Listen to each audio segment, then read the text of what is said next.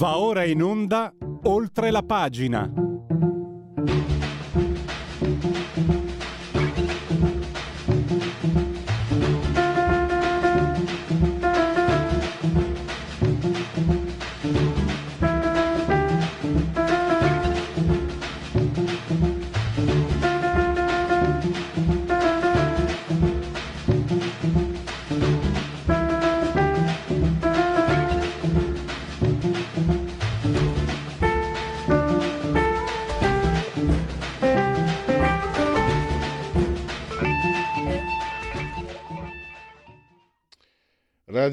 Libertà, eh, oltre la pagina, come potete sapere, non è una bella giornata per questa emittente che è stata colpita eh, da un lutto importante perché Roberto Maroni a suo tempo, Radio Varese, è stato l'artefice di questa emittente. Ma qui in Lombardia c'è solo un modo per onorare chi non c'è più, continuare a lavorare ed è quello che ovviamente eh, continuiamo a fare.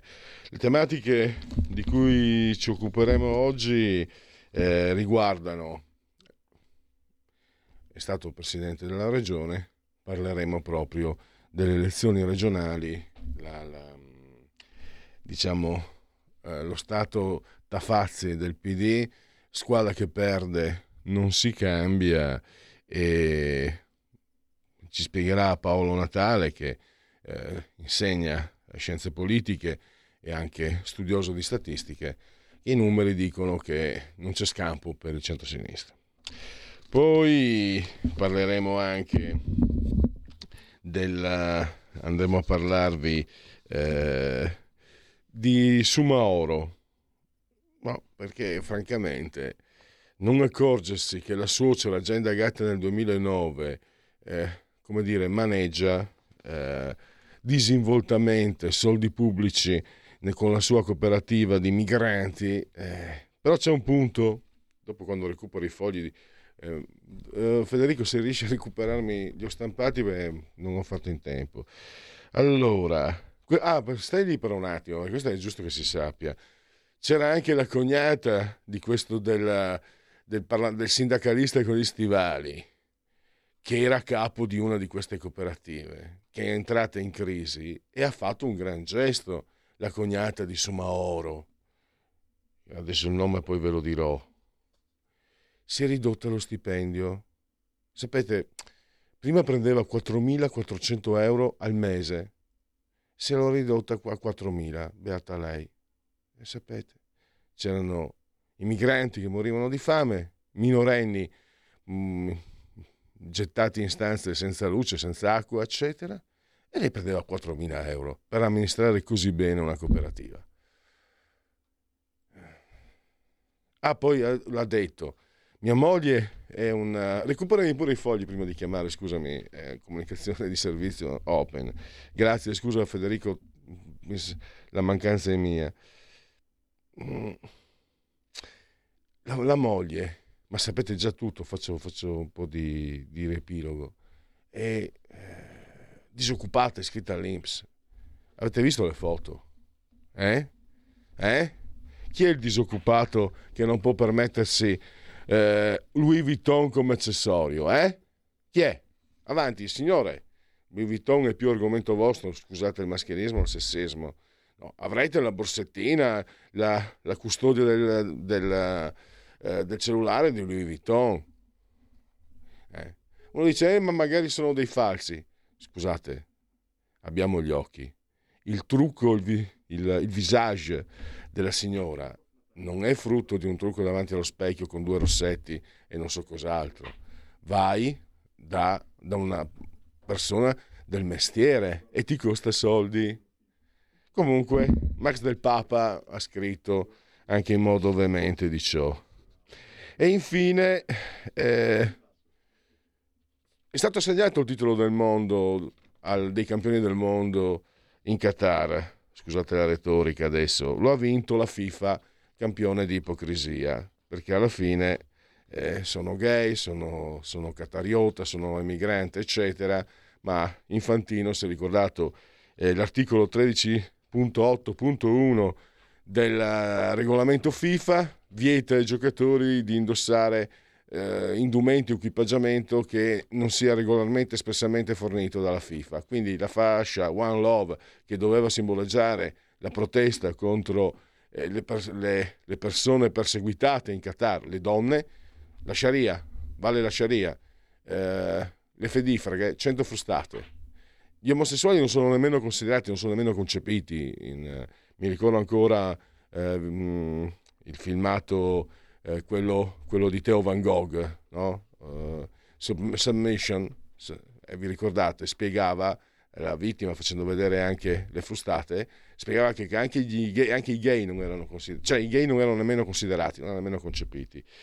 E sono morte 600, 6.700 persone dal 2010 a oggi, cioè eh, tre persone ogni due giorni.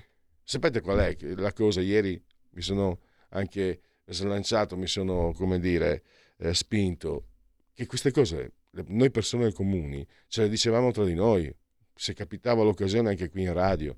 Non c'è stata un'inchiesta, c'è stata... ci sono state le persone per l'arcobaleno, per i diritti delle nutrie, per i cessi fluidi, sono scesi in piazza a milioni. Quello che succedeva in Qatar nessuno che abbia detto scusate ma non fa un po' schifo. Comunque tranquilli, sereni, al primo gol di Messi sarà tutto passato. E ve lo dico io che se il mio Lautaro, io sono interista, mi segna una tripletta e diventa campione del mondo, me ne sarò dimenticato anch'io, perché così va il mondo. Adesso parliamo invece di come possono andare le cose qui in Lombardia, perché se ne è occupato il professor Paolo Natale che abbiamo in collegamento. Benvenuto professore. Buongiorno e condivido anche i gol di Lautaro, va?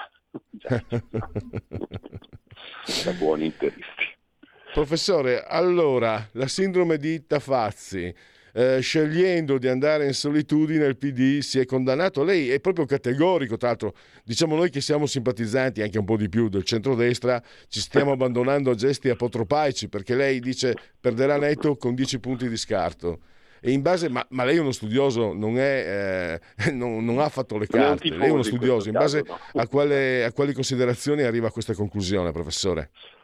Beh, di fatto la situazione in Lombardia per il centro-sinistra è sempre stata parecchio critica, insomma, anche nei momenti in cui sembrava che ci fosse qualche spiraglio di vittoria, in realtà quando appunto ci fu la, la debacle di Formigoni, se vi ricordate, insomma, che fu costretto in qualche modo a rimettersi per le varie vicende processuali, eccetera.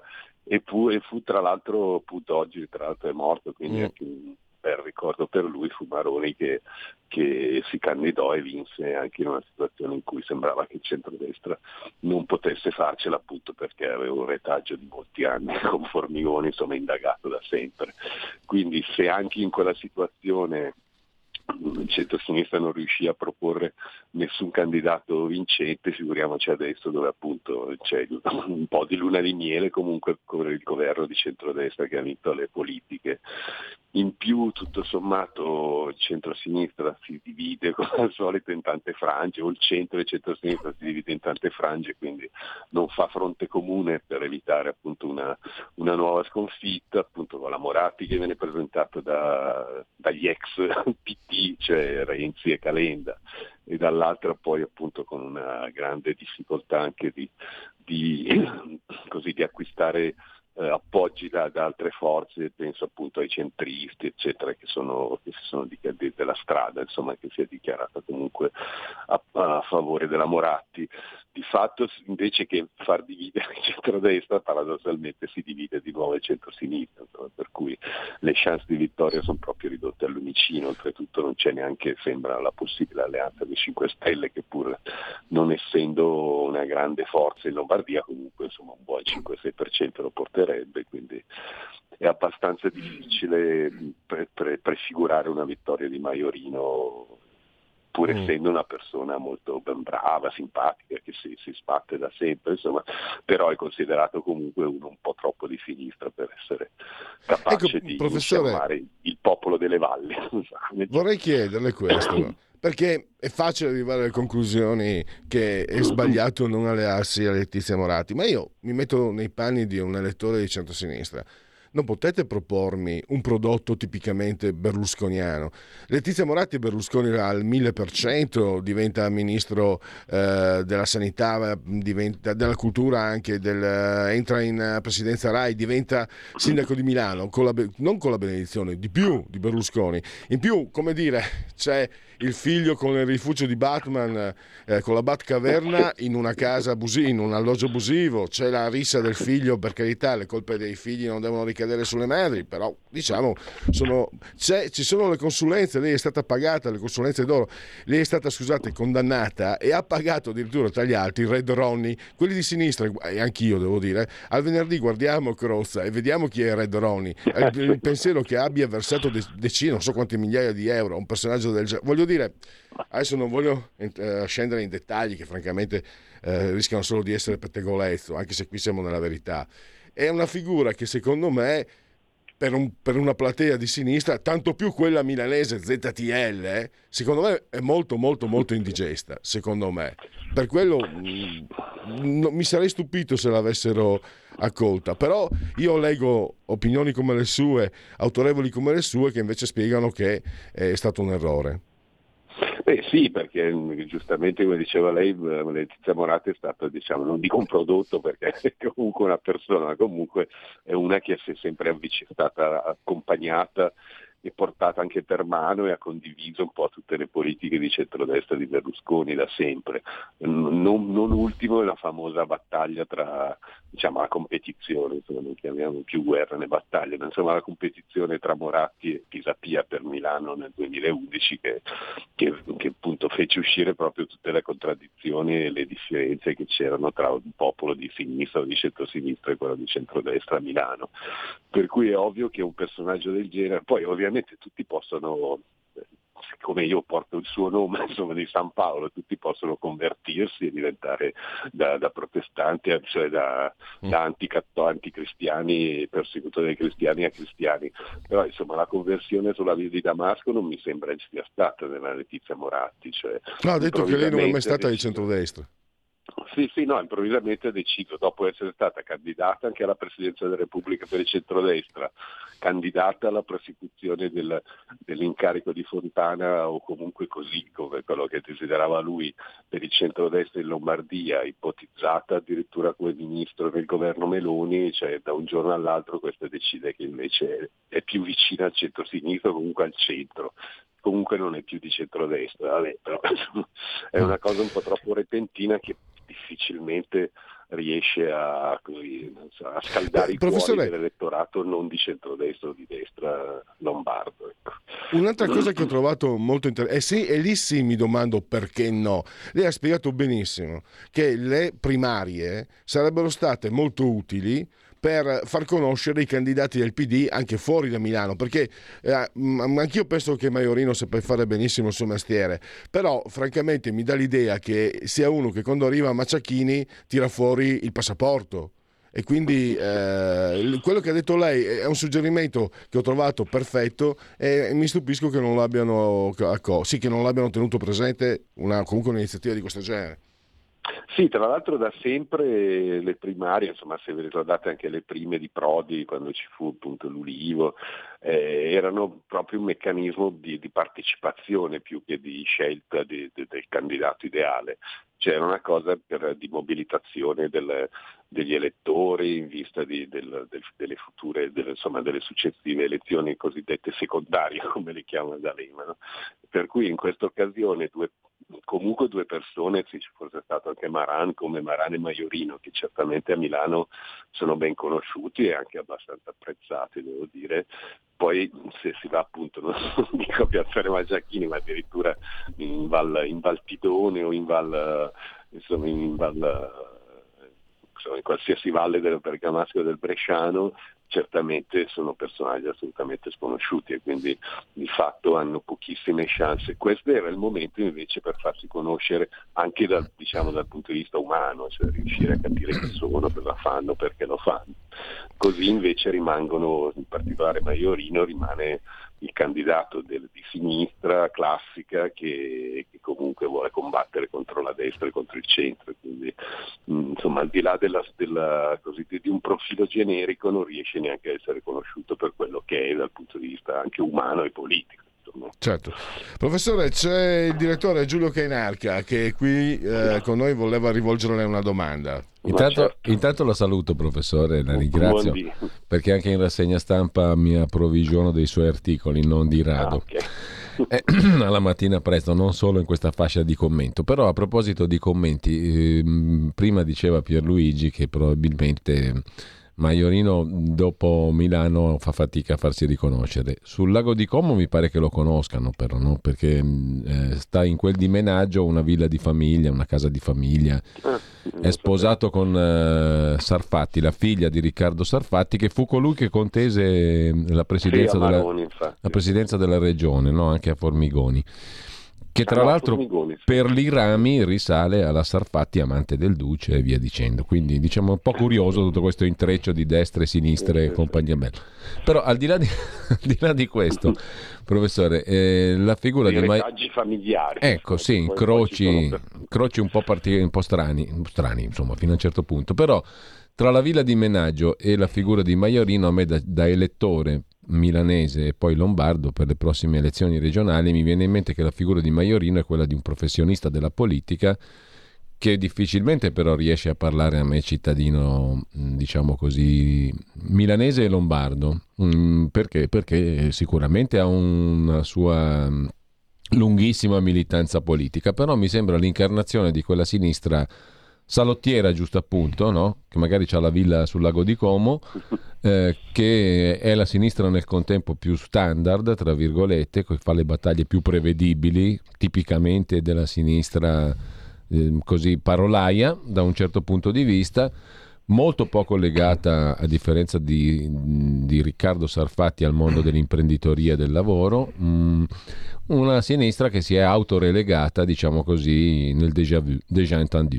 eh, forse il mio giudizio è un po' troppo severo, con rispetto della persona peraltro eh, e anche dei professionisti della politica mh, mm, di cui parlavo prima, però è una sinistra che non sfonda, che non apre, un po' il concetto di prima, insomma, oltre Piazzale Maciachini non vai. E all'interno della cerchia di Milano sei sempre quella roba lì che abbiamo già visto cento volte, o sbaglio?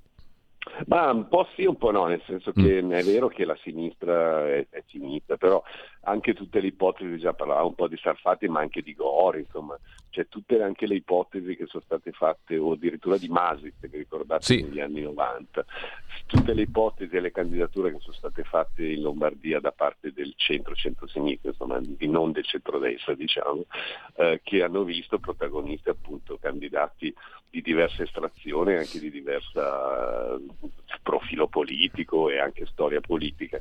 In realtà non sembrano essere mai riusciti a, a, a cioè non, non sembrano, non sono mai stati vincenti, probabilmente proprio perché non c'è una insomma c'è comunque un afflatto, una vicinanza tra l'elettorato lombardo e il centrodestra, la Lega, Forza Italia, adesso addirittura eh, Fratelli d'Italia che, che, ovviamente in passato era sempre stata inesistente di fatto in Lombardia, eh, però appunto cambiando anche le facce, cambiando anche i partiti, i principali partiti di riferimento, l'elettore lombardo è sempre stato avvicinato all'area politica e mi sembra quasi indipendentemente dalle candidature, perché appunto cinque anni fa Gori sembrava la persona capace, insomma, contro tra l'altro una figura che non era particolarmente nota in Lombardia come, come Fontana, mm. Poteva essere in grado in qualche modo, se non, se non di vincere, almeno di, di, avere una competizione un po' più ravvicinata, invece perse addirittura di 20 punti, insomma, cosa che, per cui che si sia Gori, che sia Maiorino, che sono comunque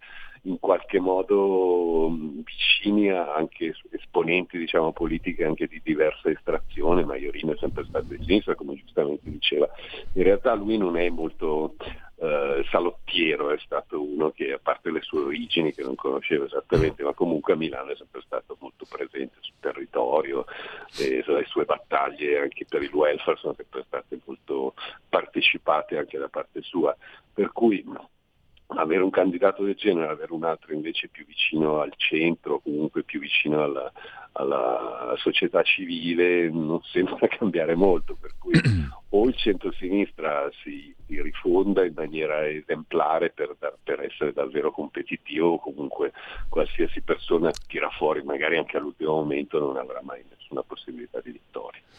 Professore, mi viene da fare un'altra domanda, poi lascio subito anche la parola a Pierluigi, e non so quanto tempo abbiamo, ma ehm, in generale eh, però adesso questa cosa riguarda sia il centrodestra che il centrosinistra, la Lombardia non sembra produrre una classe dirigente nuova questo è il punto, no? Se guardi a destra e se guardi a sinistra non mi sembra che emerga dalla Lombardia una novità politica. Eh, e questa mi sembra una cosa un po' in contrasto rispetto al ruolo invece che la regione ha sotto il profilo economico, sotto il profilo anche dell'innovazione e via dicendo. Cioè è una regione, eh, tra la, credo la più europea d'Italia, però ha una classe dirigente politica molto, diciamo, di secondo profilo, di low profile, no? Sì, no, aveva perfettamente ragione. Tra l'altro era anche un dibattito che si fece ai tempi per, per, per, eh, per il comune di Milano, eccetera. Cioè con l'idea che di fondo la società civile, la società economica funzioni comunque egregiamente anche senza la politica, non so come dire, anche senza una classe politica che, che dà degli stimoli, perché si stimola molto da sola senza bisogno di una politica che, che, che in qualche modo la riattivi. Per cui quasi quasi è come se preferisse una classe politica un pochino meno, meno forte, insomma, meno attiva per lasciare, per la, come si diceva, lasciateci lavorare. Per cui sembra che l'idea di fondo del cittadino lombardo sia quello che sì, la politica importa, ma poi mica tanto, insomma, importa maggiormente la confindustria, gli operai, le piccole imprese, insomma, i lavoratori, il terziario, il commercio, eccetera, tutti gli ambienti che in realtà sono realmente produttivi al di là poi delle, delle prese di posizione o della mano politica che in realtà meno, meno è presente meglio è. Ovviamente salve alcune emergenze come quella sanitaria dove abbiamo visto che in realtà insomma, la mano politica è stata un po' in ritardo dovunque, sia a Milano con Sala sia in Lombardia un po' con Fontana. E per cui a parte queste emergenze, il fatto che effettivamente, come dice lei, non ci siano grandi, grandi personaggi, insomma, come Bassetti, mi ricordo Bassetti, insomma, che è stato un grande lombardo democristiano, che invece aveva dato invece grande impulso e grande capacità di, di, rinascita alla Lombardia. Oggi forse ce n'è meno, ma forse ce n'è anche meno bisogno. Siamo arrivati alla conclusione, purtroppo. Eh, una mia mancanza, potete leggere il professor Paolo Natale in bianco gratis sugli statigenerali.com che è sempre molto interessante, altrimenti Jacopo Tondelli mi toglie il saluto.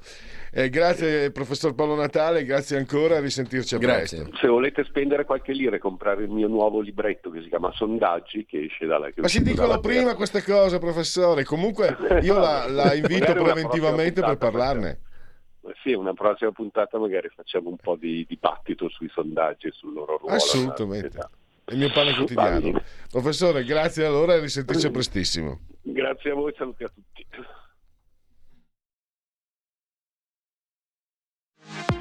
La tua radio è ascoltabile anche con la televisione in digitale. Sul telecomando della televisione digitale o del tuo ricevitore digitale puoi scegliere se vedere la TV o ascoltare la radio risintonizza i canali radio e troverai anche Radio Libertà, canale 252.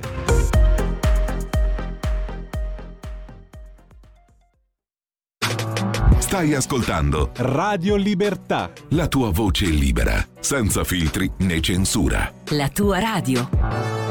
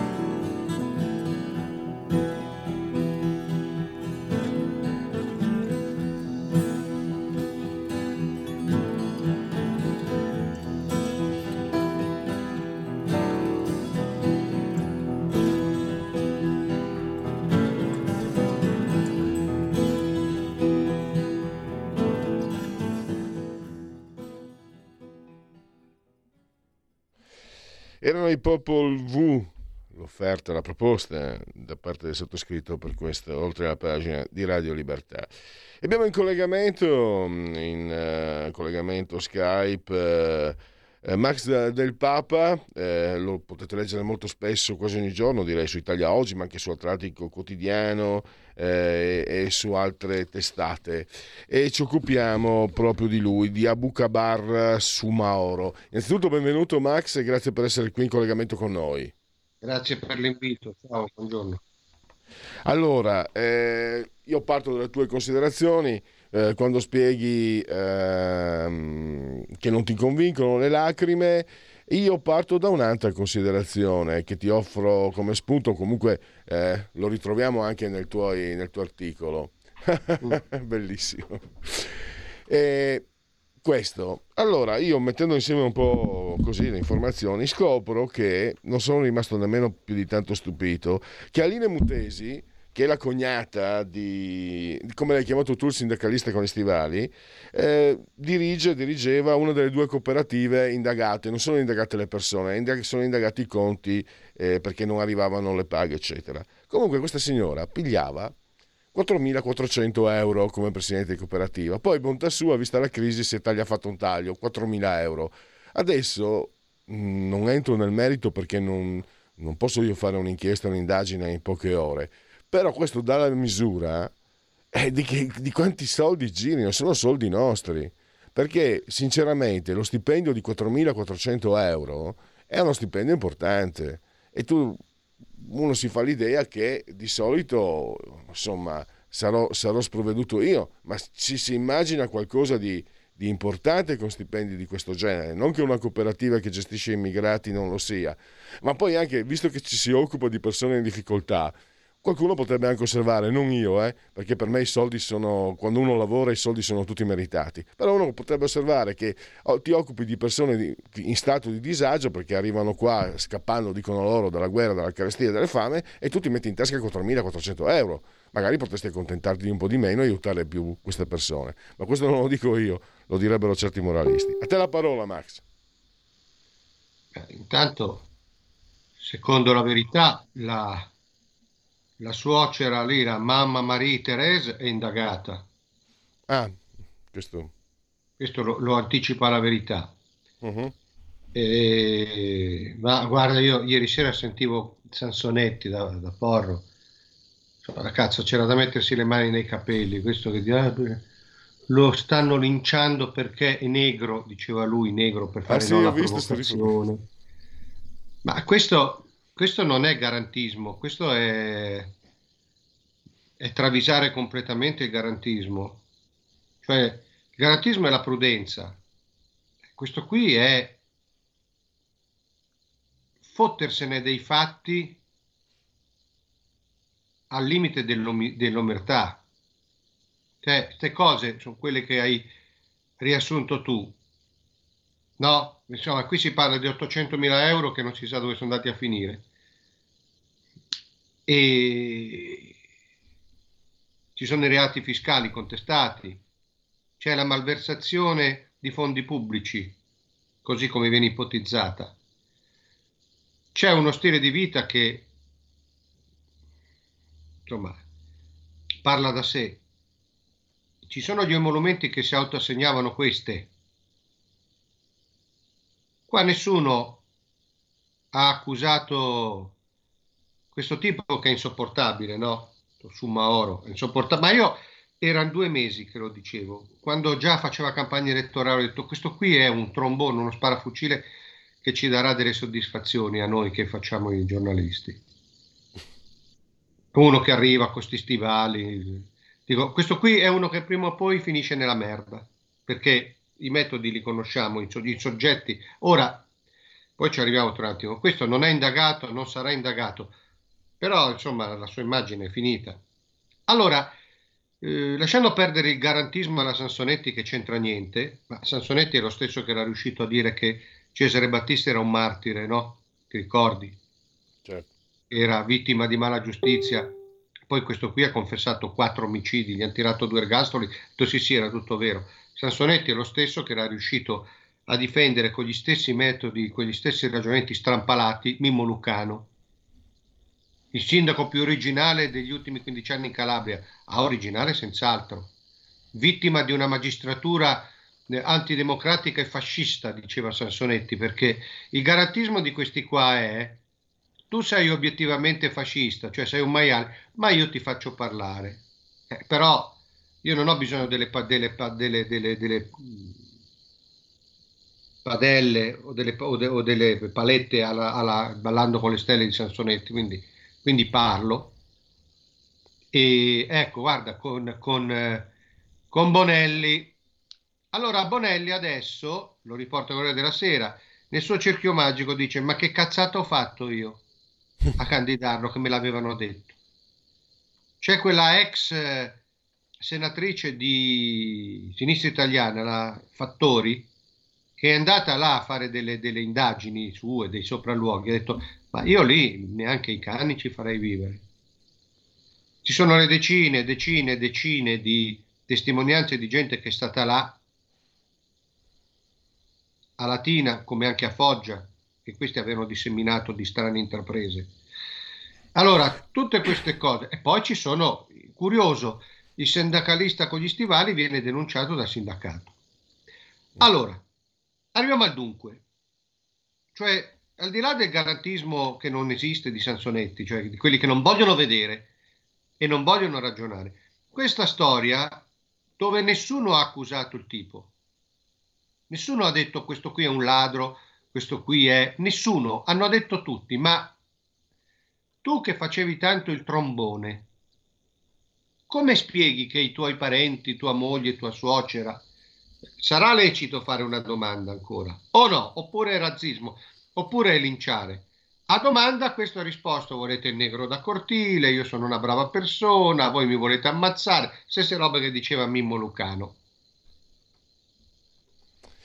Cosa ci insegnano eh. queste cose? Al di là poi dei profili penali. Un po' di cose ce le insegnano. Una è che tutte queste strane intraprese, solidali, sociali, quasi sempre sono delle truffe. Io ne ho girate tante, sono stato obiettore di coscienza, ho fatto servizio civile, ho frequentato anche quel mondo, per lo più sono truffe. Quali più scoperte, quali meno, ma servono a far soldi sulla pelle di quelli che poi si sbandierano come gli ultimi. Max, Quindi, ti interrompo eh beh, perché questa è la verità. Ti interrompo ah. perché volevo chiederti questo, cioè un, un, fatto anche banale. Comunque Sumaoro è un parlamentare, anziché eh. quella, quel filmato dove recita anche male, sarebbe stato più lecito perlomeno un'intervista per dare delle spiegazioni ai cittadini, compresi soprattutto quelli che l'hanno votato. E poi a me è sembrato, potrebbe, non so, potrei aver avuto le traveggole, ma io prima del voto sono convinto di aver visto, credo su Rete 4, credo sui programmi, quello di, di, di Giordano, una, un servizio che parlava proprio delle persone che lavoravano in, in, questa cooperativa vicina, appunto gestita, eccetera, che si lamentavano perché non prendevano soldi. Infatti, nel 2021 e... ne hanno fatti. Ah, ecco.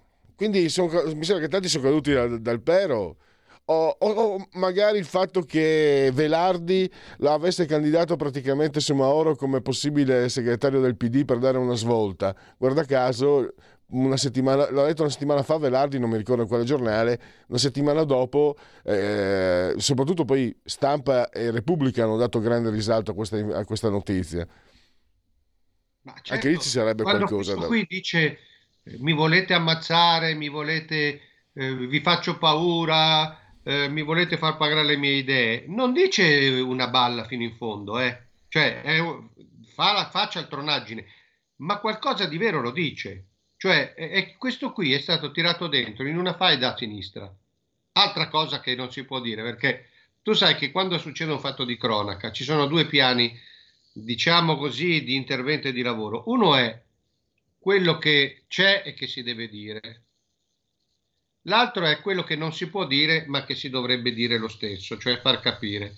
Allora, una delle cose che non si possono dire ma vanno fatte capire è che queste intraprese cooperative, leghe del povero Cristo migrante, sbarè, sono quasi tutte delle truffe, prima o poi viene sempre fuori. L'altra è i parlamentari non si improvvisano. È inutile credere a quello arrivato dagli Appennini alle Ande che da solo ci è fatto perché io vent'anni con le scarpe sporche di fango. Questo va bene per la, per la geografia, va bene per il mito, ma così come non si costruiscono le Ferragni, non si costruiscono neanche gli Abubakar da soli, non vengono fuori da soli, si costruiscono giorno a giorno, volta a volta, pezzo a pezzo, no? E servono evidentemente eh, pur causa.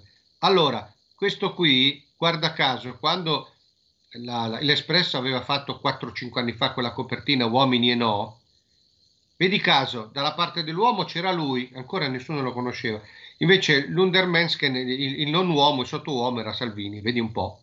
Questo è il, il, il, il razzismo di sinistra l'artefice di quell'opera eh, si prende 200.000 euro nostri in Rai per un programma di 10 minuti al giorno, 5 giorni ecco, alla settimana. Sì, da Milano, va bene. Eh sì. È stato premiato, è no? Che questa premiato. roba viene costruita giorno a giorno, quindi si investe sui giornali del partito, si investe sulle famiglie cristiane, si crea il mito, si crea il personaggio. E questo qui era ricco, nel suo genere era ricco, nel senso che aveva due o tre cooperative con le, i parenti, la moglie e la suocera, quindi non era l'ultimo povero Cristo sbarcato dal barchino. Cioè, diciamola com'è. Il sospetto è che que- parte di questi soldi qua che sono spariti, sono, tor- sono andati a finire in Ruanda, non si sa dove sono, siano serviti a pagarsi la campagna elettorale. Mm. Questo è il sospetto che gira e che non viene affermato. Che sarebbe una cosa devastante, hai capito? Allora, questo qui, non contento, lo hanno creato, lo hanno fatto il mito, eh, lo volevano proporre addirittura come segretario del PD. Solo che questo, che deve, è ambizioso ma tanto intelligente non deve essere, si è montato la testa, ha cominciato a dire io qua, parla in terza persona, Sugamoro è parlamentare perché il mondo lo vuole, perché tutti lo vogliono, poi si è messo a dare dei ladri ai governatori di sinistra, si è messo a dare dei ladri al CGL di sinistra. Alla fine, lì dentro, qualcuno ha detto basta. Cioè, amico mio, i patti sono questi. Noi ti creiamo come personaggio, ti lasciamo anche un certo margine. Fai quel cazzo che vuoi, fate quello che volete. Però sì, furbo, quando tu non riesci più a tenere ferme tua moglie, tua suocera, tua cognata dalle smanie, succede. Quando girano i soldi, succede, eh? Succede, non c'entra Tanto, niente. Max, il ti interrompo. d'avorio, il nero e il bianco. Però, quello che, hai detto, amico... quello che hai detto, scusami, quello che hai detto è, è assolutamente fondato, ma ti do anche un, un riferimento. A Padova eh, c'è la fondatrice di Team for Children, non so se si pronuncia così, comunque è una onlus che si occupa di bambini, che è finita sotto indagine perché so, ha usato i so, per aver usato, è accusata, indagata per aver usato i soldi destinati a questi bambini in difficoltà per feste e altro. Quindi voglio dire che quello che hai detto purtroppo lo Ma troviamo nella giro, realtà di tutti i giorni. C'è un giro su queste intraprese pseudo-sociali che fa paura, è miliardario. Lo diceva Buzzi, quello del PD in società col neofascista Carminati si fanno più soldi con loro che con la droga. Lo diceva lui, era uno del PD, era un mamma santissima del PD. Allora cosa è successo? Questo si è montato la testa, si è allargato. Alla fine qualcuno nel partito ha deciso che poteva bastare e hanno fatto, è l'unica cosa che io eh, stimo del, del, dei comunisti, cioè quando c'è un problema loro lo risolvono. L'hanno imparato da Stalin, l'hanno imparato da Togliatti, l'hanno imparato da Berlinguer, poi adesso non valgono più niente, però quella concretezza nel far fuori eh, quello che, divent- che si è allargato troppo, quella gli resta. E allora l'hanno preso, ti facciamo sputtanare mediaticamente, ti facciamo indagare. E, attenzione, lo ricordavi tu prima, Tutta questa faccenda non l'ha tirato fuori qualche sporco giornale di destra, l'ha tirato fuori Repubblica. Come mai? Quindi quando su Amoro piange e dice eh, mi, mi, mi ammazzate, perché non parla col giornale del partito? L'ha tirato fuori Repubblica, evidentemente dietro mandato del PD, perché si era deciso che questo qui aveva rotto troppo i coglioni. E quindi questo qui è finito. Dopodiché, queste sono cose che immagino io, eh? Immagino io. Gli dicono, senti amico, adesso o tu stai buono e noi almeno non ti facciamo indagare. Se tu continui a alzare la cresta, noi ti scateniamo anche addosso i giudici. Veditela tu, un po' quello che hanno fatto con Salvini. Eh? Preferisce andare al governo in galera e l'hanno ricattato. A questo qui gli dicono o tu stai buono o noi ti, scate- ti scateniamo addosso molto di peggio. È molto semplice. Anche adesso a quelle eh, deputate di sinistra italiana, questa cookie che si sta allargando, che dice ma qua bisogna fare, glielo dicono, amica mia, tu sei qua per grazia ricevuta, o tu ti stai zitta, oppure noi ti facciamo qualche, ti creiamo qualche, qualche retroscena, poi magari anche falso, quello che vuoi, però non importa perché quando tu sei nella merda, anche se un bel giorno viene fuori che non c'entravi niente, sei infangata e rimani infangata. Le cose stanno così. Questo qui è inutile che dica per, per pigliatevela con mia moglie mia suocera, io non ne so niente. È inutile che dica ma io sono una persona con le mani sporche di sangue. Questo era lo stesso che si era incatenato, ti ricordi, a Villa Panfili un anno fa, due anni fa, questi sì, gesti sì. così, no? Allora, le cose stanno, eccolo con Saviano, ecco, le cose stanno così. Eccola. Si sono, cioè, hanno stufato questi qua. Hanno stufato, ma non è questione di cosa possono avere o non avere fatto. Ci arriviamo anche noi che non è indagato. Non sarà mai, probabilmente non sarà indagato, perché probabilmente il partito dirà alla magistratura andateci piano, prendetevela con la suocera. Non sarà mai indagato. Però tutte queste cose, la facciona di Saviano, questo, il vittimismo, il populismo con gli stivali, la moglie che sembrava una da TikTok, i pianti, i lussi, hanno rotto i coglioni. Perché, eh, a parte i quattro comunisti con la testa proprio che loro qualunque cosa la mandano giù, i trinariciuti, tutto il resto de- del paese non ne può più perché dopo tre anni di, di, di, di, guerra non dichiarata, tre anni di vessazioni orrende, di lockdown, di Green Pass, eh, tre anni di sacrifici terribili, un milione di attività eh, produttive commerciali che hanno chiuso, eh, il caro bollette, non gliene frega più un cazzo a questi qua. Non ne possono più di vedere i furbi con le mani così che dicono io mi volete, come diceva Lucano. Lucano ha preso 13 anni. Sansonetti diceva eh, è una vittima, non poteva dire lo linciano perché è negro, perché insomma, però Sansonetti è una vittima, dico Lucano è una vittima perché 13 anni. E Lucano cosa diceva nelle intercettazioni? Devo farmi candidare perché sennò vado in galera. Però no per questi scalzacani, io voglio il PD, cioè voglio il partito grosso quello che è riuscito a fare a questo qui, perché questo è stato candidato da Bonelli e Fratoianni, ma è una succursale no, del PD. Certo. Max, eh, una domanda, Ellie Schlein è sempre anch'essa un prodotto di laboratorio? E come no? E come no? Che cosa ha mai fatto questa? Che sa? Questa Schlein è un'altra, e anche lei è come questo suo Amoro, è una populista feroce, di nessuna preparazione, perché non ha mai fatto niente. Che ne sa della vita? Che ne sa del lavoro? Questa ha tre passaporti, è mezza svizzera, mezza americana, è straricca.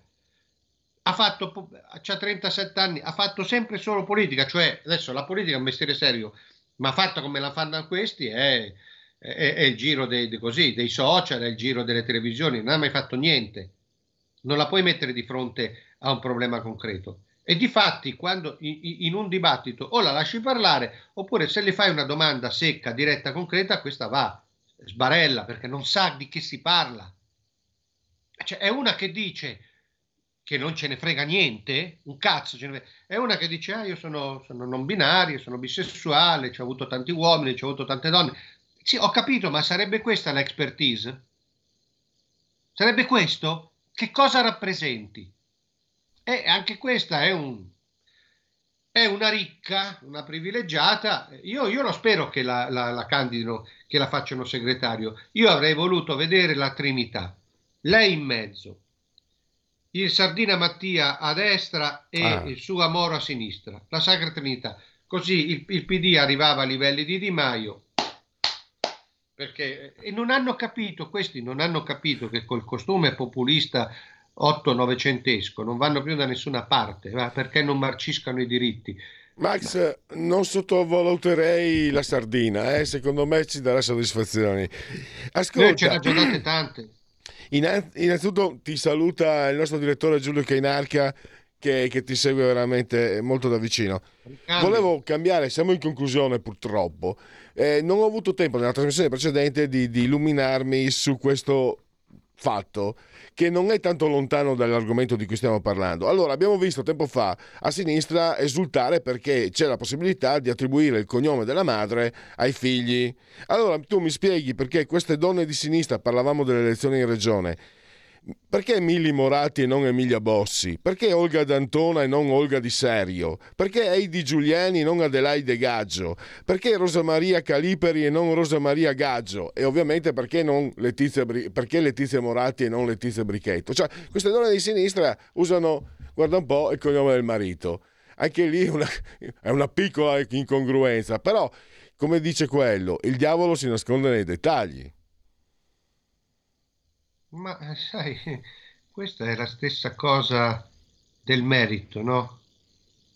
Il merito non va bene, il merito è classista, dicono quelli lì che fanno le...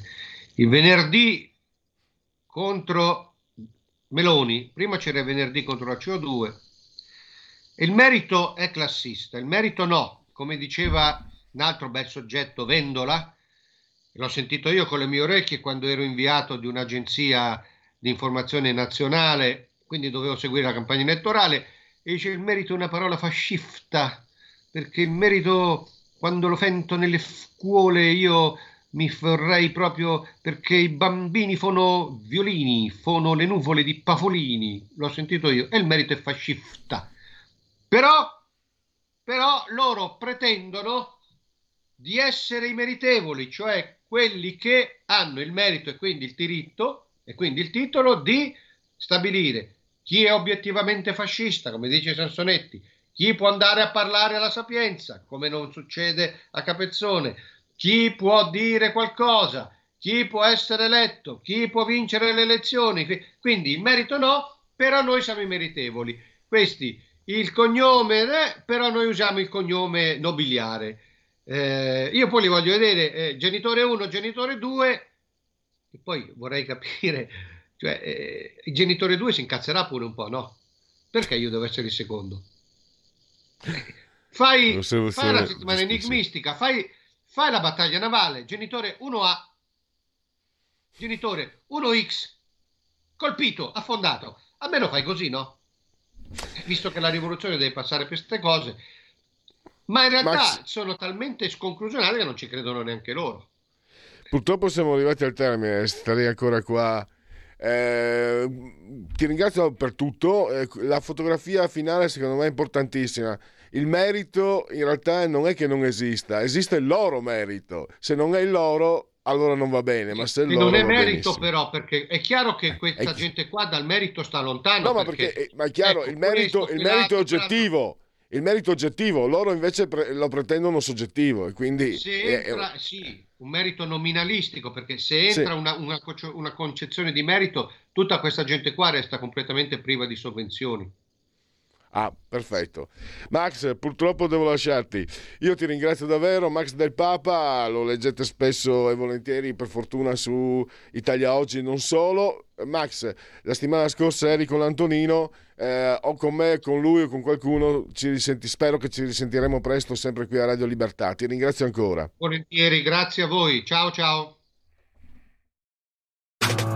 Stai ascoltando Radio Libertà. La tua voce libera, senza filtri né censura. La tua radio.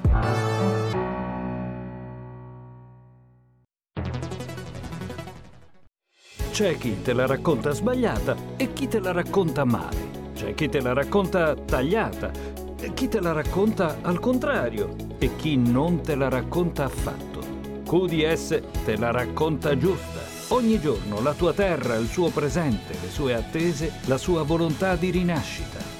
Leggi, abbonati, scegli il quotidiano di Sicilia. L'informazione giusta per crescere insieme.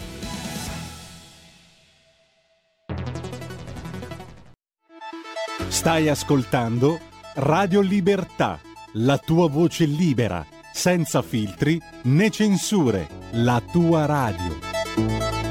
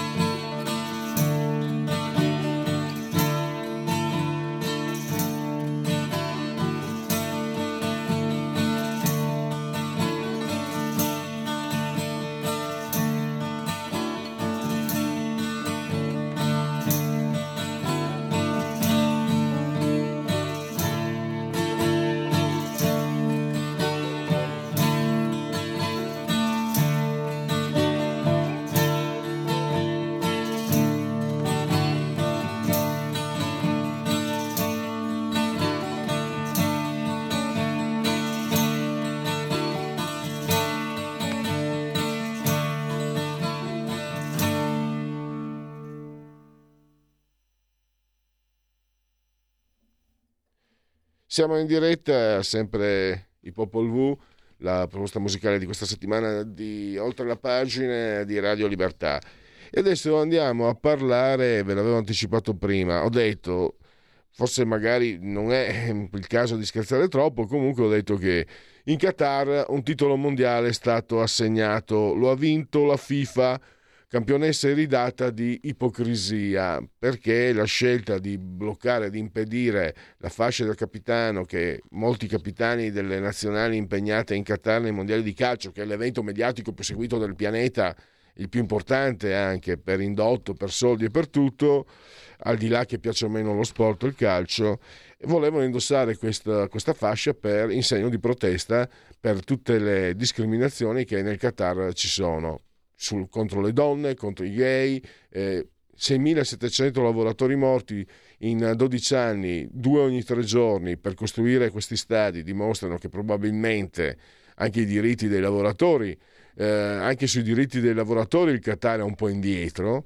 Ecco, la FIFA ha detto no, guarda, c'è eh, l'articolo 13.8.1 eh, che vieta espressamente di eh, indossare eh, abbigliamento o equipaggiamento che non sia fornito direttamente dalla FIFA e con questo Pilato è sempre più tra noi. Ne ha parlato anche Francesco Giubilei, lo conosciamo, editore, saggista, fa parte anche del Comitato Scientifico per il Futuro dell'Europa e anche altro ancora. Francesco, dottor Giubilei, eh, benvenuto tra noi e grazie per essere appunto in collegamento con Radio Libertà. Buongiorno, buongiorno e grazie per l'invito. Allora, eh, partiamo, partiamo. Questo, questo, diciamo, ammissione di ipocrisia in questa misura così colossale, eh, come, come, che conseguenze potrebbe avere? Nessuna conseguenza, perché i media sono sempre comunque controllati, eccetera, oppure può essere un episodio per dare di tend- cominciare a dare un'inversione di tendenza a quel tipo di narrazione della società che viene, perché io ho pensato, dottor Giubilei, penso l'abbiamo pensato anche lei, nel momento in cui mi vieti la fascia, il pensiero walk, i Black Lives Matter, eh, le statue di Colombo gettate, addirittura Cavani, un giocatore uruguagio che è ai mondiali, fu squalificato dalla, dalla eh, Lega, dalla Premier inglese, gioca, giocava in Inghilterra, perché in uno scambio sui social chiamava Negrito il suo compagno di squadra, se non che in castigliano uruguagio Negrito è un vezzeggiativo, non è offensivo, perché infatti era uno scambio di gentilezze, di, tra amici, no? L'hanno squalificato. E poi questi stessi cosa fanno? No, no, mi dispiace, la fascia per protestare contro le discriminazioni gay non la potete indossare io insomma vedo una, veramente una discrepanza eh, enorme, gigantesca. A lei la parola. Sì, intanto buongiorno e vorrei iniziare, sicuramente l'avrete già fatto nelle, nelle ore, certo. nei minuti passati, so. però vorrei iniziare ricordando la, la scomparsa di, di Roberto Maroni. E, e unendoci diciamo, al cordoglio eh, sia eh, privatamente ma anche eh, come Presidente della Fondazione Tattarella e da parte di tutta la Fondazione, eh, essendoci un, stato un legame eh, storico, eh, non solo politico ma anche umano tra, tra Maroni e, e Pinuccio Tattarella. E, e ricordo Maroni venne anche eh, tre anni fa eh, intervenne eh, in occasione del, del ricordo dei, del ventennale della scomparsa di, eh, di Tatarella, organizzammo ehm, alla Camera un evento alla presenza del Presidente della Repubblica ehm, e, c'era anche Maroni che ricordò con, con, bellissime parole la figura di Tatarella e quindi credo che sia doveroso in una giornata come, come quella di oggi iniziare ricordando la figura di, eh, di Roberto Maroni che è stato un grande politico che ha dato tanto alla politica italiana. E, mm, eh, tornando la, invece... La ringrazio, al... mi permetta, eh, la ringrazio particolarmente perché mm, lei probabilmente lo sa, è stato lui praticamente il fondatore di questa radio quando era Radio Varese, quindi sto parlando della notte dei tempi, 86 o giù di lì. Eh, e quindi eh, la ringrazio anche a nome di, di, tutti noi qui di Radio Libertà, la ringrazio davvero. Grazie a voi. Eh, ma tornando invece al, al tema del, eh, dei mondiali eh, in Qatar, stiamo assistendo a una serie di, di grandi ipocrisie eh, connesse a, eh, a questo evento. Eh, ora, non lo scopriamo certo oggi che il Qatar, come tanti altri paesi arabi, abbiano un, una visione diversa rispetto a quella che vige in Occidente su, eh, su tanti temi e, e, su tanti argomenti.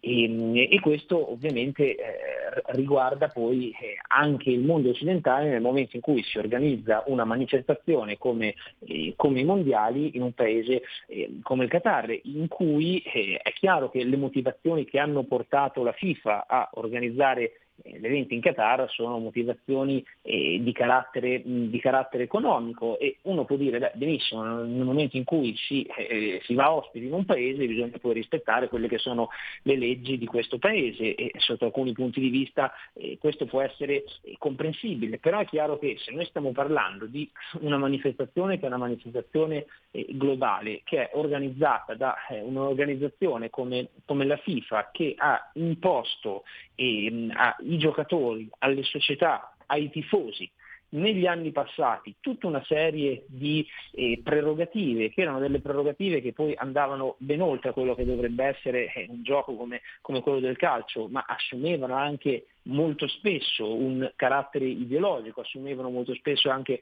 un carattere eh, politico, ma eh, questo parlo di, anche di pochi mesi fa eh, del, eh, degli, europei, degli, europei, di calcio, in cui vi ricorderete tutto il dibattito che poi è interessato anche la nazionale italiana sul eh, lì ci inginocchiamo, non ci inginocchiamo, mettiamo la fascia ehm, arcobaleno per i diritti LGBT, non mettiamo la fascia arcobaleno e soprattutto la stessa FIFA che negli anni passati, lei ricordava giustamente l'episodio di Cavani, ma ce ne sono tanti altri di eh, calciatori che mh, hanno deciso, a mio modo di vedere, legittimamente eh, di mantenere una posizione che non era una posizione di attacco nei confronti di nessuno, ma semplicemente del dire eh, noi per varie motivazioni preferiamo non indossare la fascia arcobaleno, preferiamo non inginocchiarsi, vi ricorderete quelle che sono state tutte le polemiche. Il caso più eclatante, e lo cito perché proprio in quei, in quei giorni mh, eh, mi trovavo in Ungheria per, eh, a fare un, un periodo di ricerca in un'università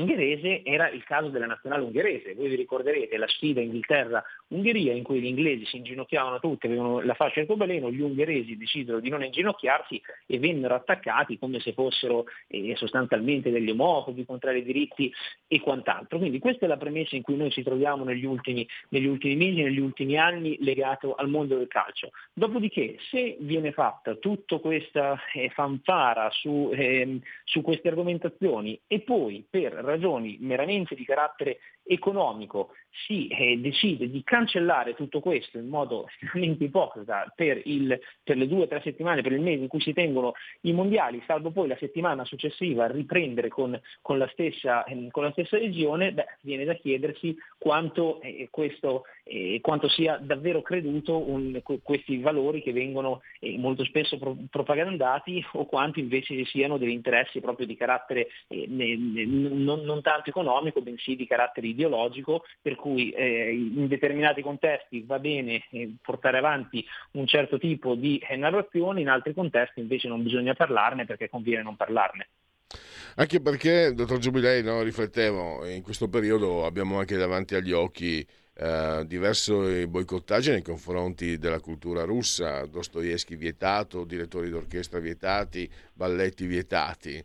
E anche questo, questo rende ancora più eh, eclatante la frattura, la, la, la contraddizione che abbiamo visto con le decisioni della FIFA, mi sembra.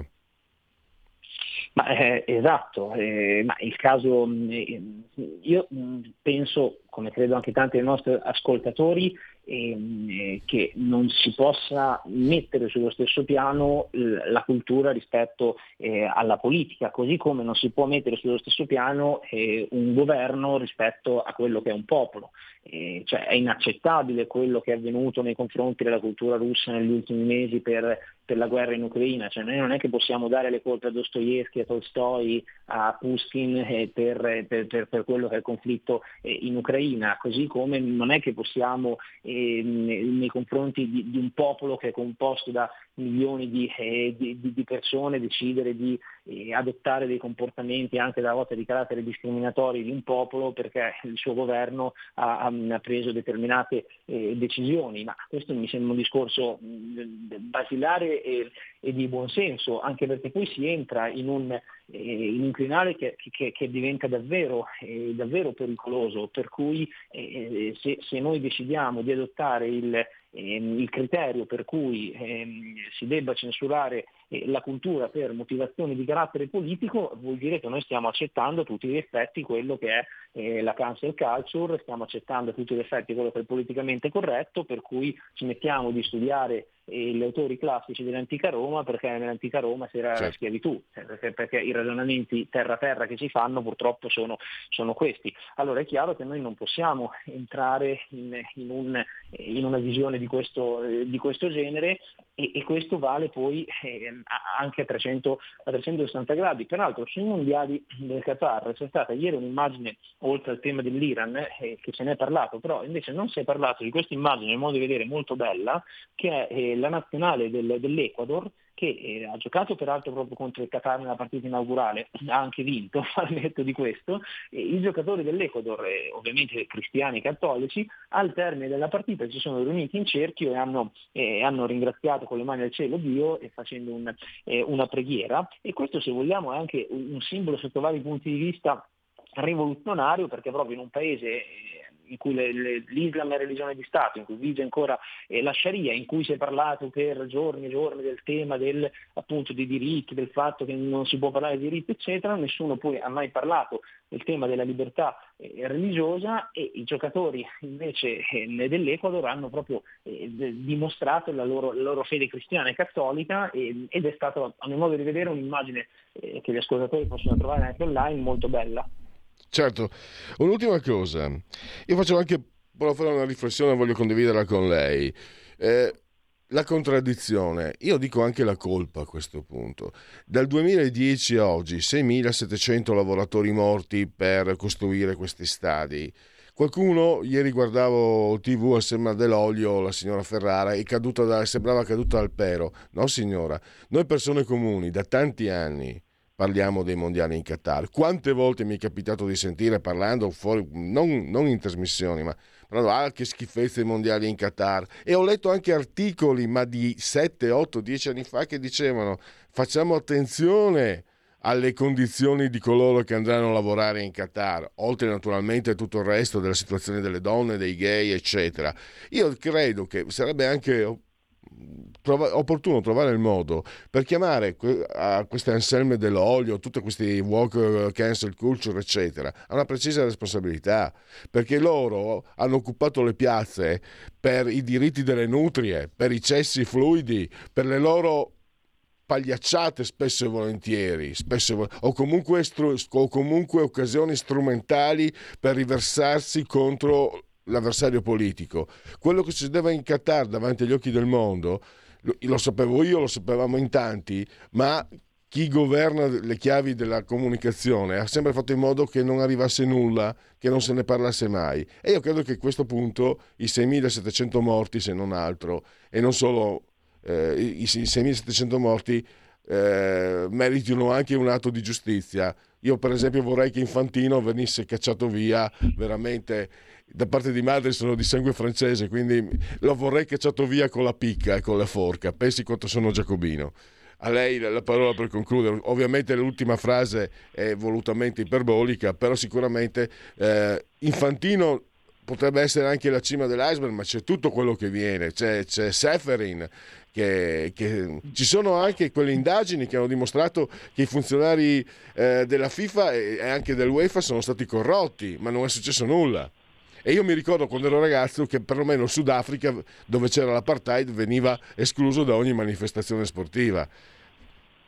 Prego. No, ma c'è una, è, è, purtroppo una grande ipocrisia che poi, eh, come al solito, riguarda noi occidentali, che è, è un po' mh, come quando eh, diciamo benissimo determinati eh, prodotti non devono essere realizzati eh, nelle, nelle fabbriche italiane, nelle fabbriche europee, perché e sono dei prodotti il, il, cui ciclo produttivo potrebbe generare dei problemi di salute nei confronti eh, delle, de, degli operai, eh, oppure determinati prodotti che sono indispensabili, penso ai, a certi minerali che servono eh, anche per le batterie, quindi penso al litio, al cobalto, o, o, penso ad, altri, ehm, ad altre forme che, che, che, diventano poi imprescindibili per quello che sono tanti ehm, settori imprenditoriali e quindi cosa facciamo? Eh, non è che eliminiamo eh, questi prodotti, ma semplicemente facciamo, facciamo, in modo che vengano realizzati o nelle, nelle fabbriche nei, nei paesi del sud-est asiatico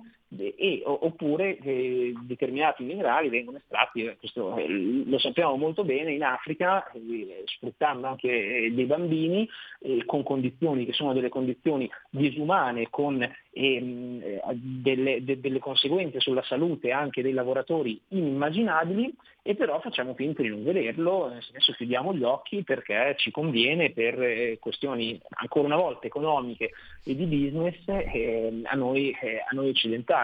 E questo purtroppo avviene in, in tanti ambiti e, e, lo stesso poi riguarda anche in questo caso i mondiali del, del Qatar, per cui eh, se c'è eh, eh, la morte di un, di, di un, lavoratore, non stiamo parlando di un lavoratore, stiamo parlando di centinaia, migliaia di persone che sono morti proprio per, eh, per realizzare gli impianti di questi, di questi, mondiali, ma non avviene dalle nostre parti, facciamo finta che, che il problema non, eh, non, non esista.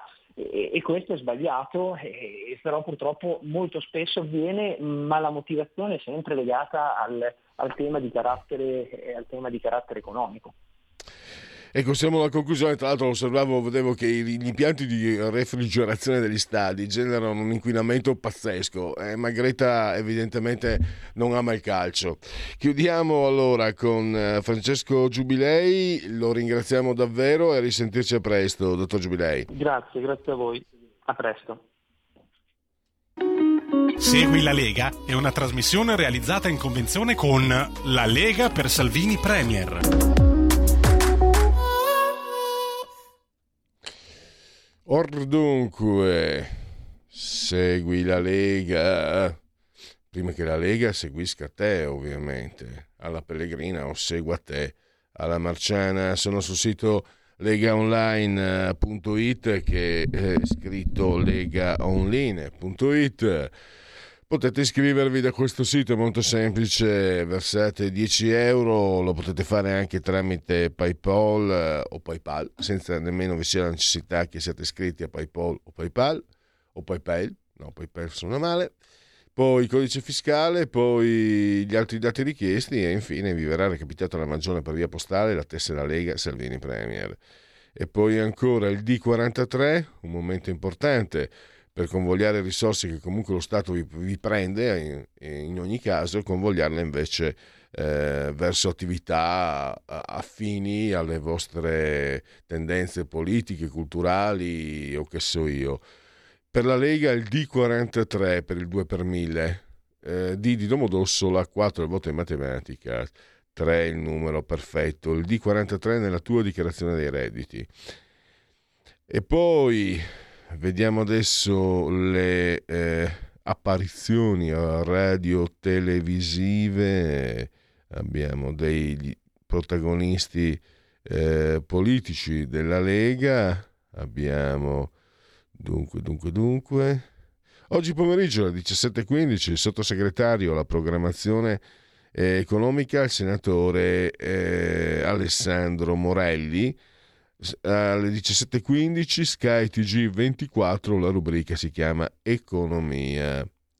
E direi che non, per il momento non, non, ce ne sono altri ma nel corso delle trasmissioni che seguiranno ci saranno gli aggiornamenti opportuni. Intanto per Segui la, la Lega Sassufi Segui la Lega è una trasmissione realizzata in convenzione con La Lega per Salvini Premier un dato Istat della sanità, le, strettu- le, le strutture residenziali, socioassistenziali e sociosanitarie al 31 dicembre 2020 sono 12.630 i presidi residenziali attivi in Italia, con un'offerta di circa 412.000 posti letto, 7 ogni 1.000 persone residenti. L'offerta è maggiore nel nord-est, con 9,9 posti letto ogni 1.000 residenti, mentre nel sud del paese supera di poco i tre posti, con appena il 10% di posti letto complessivi. Gli ospiti delle strutture residenziali ammontano complessivamente a 342.361 ultra 65 anni in tre casi su quattro più di 343.000 i lavoratori impiegati in questa attività, ai quali vanno aggiunti altre, oltre 3.000 volontari. E poi eh, chiudiamo, scusami mm, Federico, togliamo la condivisione. Perfetto. E, allora, eh, Allora, oggi naturalmente ve l'ho detto, è un, è un brutto giorno eh, perché appunto è scomparso una persona, una figura molto importante per la Lega, io direi per la vita politica dell'intero sistema italiano e, e anche molto per questa radio. E,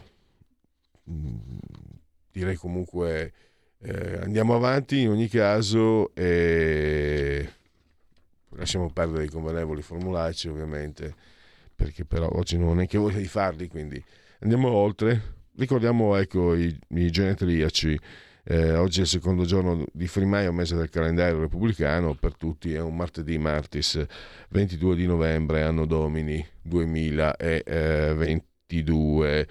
Allora, oggi è il genetriaco di André Gide, che fu anche molto amico di Oscar Wilde, e disse André Gide una frase che mi piace, oggi sarebbe da ricordare. Meno intelligente il bianco, più gli sembra stupido il negro. Questa secondo me è una frase perfetta. Anche se poi c'è qualche cretino che capendo male può pensare che sia una frase razzista, non è proprio il caso di André Gide, Antoni. Charles de Gaulle, governare significa sempre scegliere tra due svantaggi. L'Italia non è un paese povero, è un povero paese. Vai Charles, che avevi ragione. Davide Maria Turoldo, un furlan, prete, un prete un po' comunista, comunque i suoi scritti sono, sono molto validi. Terry Gilliam dei Monty Python, una nomination zero Oscar, Brazil e anche la leggenda del re eh, pescatore altro ancora. Poi un film che ho amato tantissimo, lui era tra i protagonisti, c'era anche David Bowie, Tom Conti, Merry Christmas Mr. Lawrence, Furio, e poi in italiano. Poi come giocatore ha militato nel Milan e mm, come allenatore ha allenato con successo il Parma, il Vicentino Nevio Scala che credo sia eh, stato lo scopritore di Roberto Baggio. Una bassista di grande valore, eh, Tina Weymouth dei Talking Heads, mamma francese, per quello lei cantava anche canzoni in lingua eh, francese, eh, sposata con Chris Franz, che era il batterista dei Heads e ultimamente ho visto che ha rilasciato dichiarazioni piuttosto pesanti su David Byrne, il fondatore di, eh, dei Tolkienists. Ha detto David Byrne è uno che ti prende, ti sfrutta e poi ti, quando non ha più bisogno di te ti lascia eh, definitivamente. Un grandissimo disegnatore, grafico, artista, Graziano Origa. Eh, sono tempi in cui bisogna avere il coraggio e l'innocenza di riprovare a sognare. Ha lavorato anche con Andy Warhol e Herring, il graffitista che fa paura, impressionante. La discesa di Accalà Floristella, il suo primo film che a me piace tantissimo, Aurelio Grimaldi, e poi a chi non piace Jamie Lee Curtis, davvero figlia d'arte e non nel cognome del padre, nel suo caso anche della madre, sua madre era Gianni Clegg, sapete, Psycho, La Doccia, eccetera, eccetera, suo padre il meraviglioso Tony Curtis, lei ce la ricordiamo eh, nel pesce eh, di nome Vanda e poi anche una poltrona per due e altri film ancora. Comunque ha detto, eh, interessante la ragazza, che oggi comunque compie 64 anni, continua a considerare la masturbazione il miglior passatempo possibile. Beata lei. Poi Mads Mikkelsen, attore danese nella serie televisiva, una delle più belle degli ultimi anni, che è Hannibal. E poi Boom Boom Baker, eh, non, credo non sia più in galera, era finito addirittura in galera per eh, evasione fiscale nel Regno Unito, noi ce lo ricordiamo come grande tennista, 6 slam, eh, un re di Wimbledon. E infine, eh, di origine calabrese, un grande attore, molto, a me piace tantissimo, Marco Ruffalo. Adesso fa soprattutto quei film, oh, quei film un po' sui supereroi, che sono anche bellini per carità, ma lui è un attore, tre nomination, zero Oscar, eh, ve lo segnalo anche in Zodiac, che è un grande film un film di un po' di anni fa, Zodiac parla del eh, criminale seriale, criminale seriale attivo negli Stati Uniti, qualcuno addirittura suppone che sia il mostro di Firenze. Ma mi fermo qui e ringrazio naturalmente eh, Federico, dottor Borsari, assiso sul di comando di regia tecnica, tra poco talk con Sara Garino che ormai è imminente, incipiente e grazie a tutti voi per aver scelto anche oggi oltre la pagina di Radio Libertà. Buon proseguimento.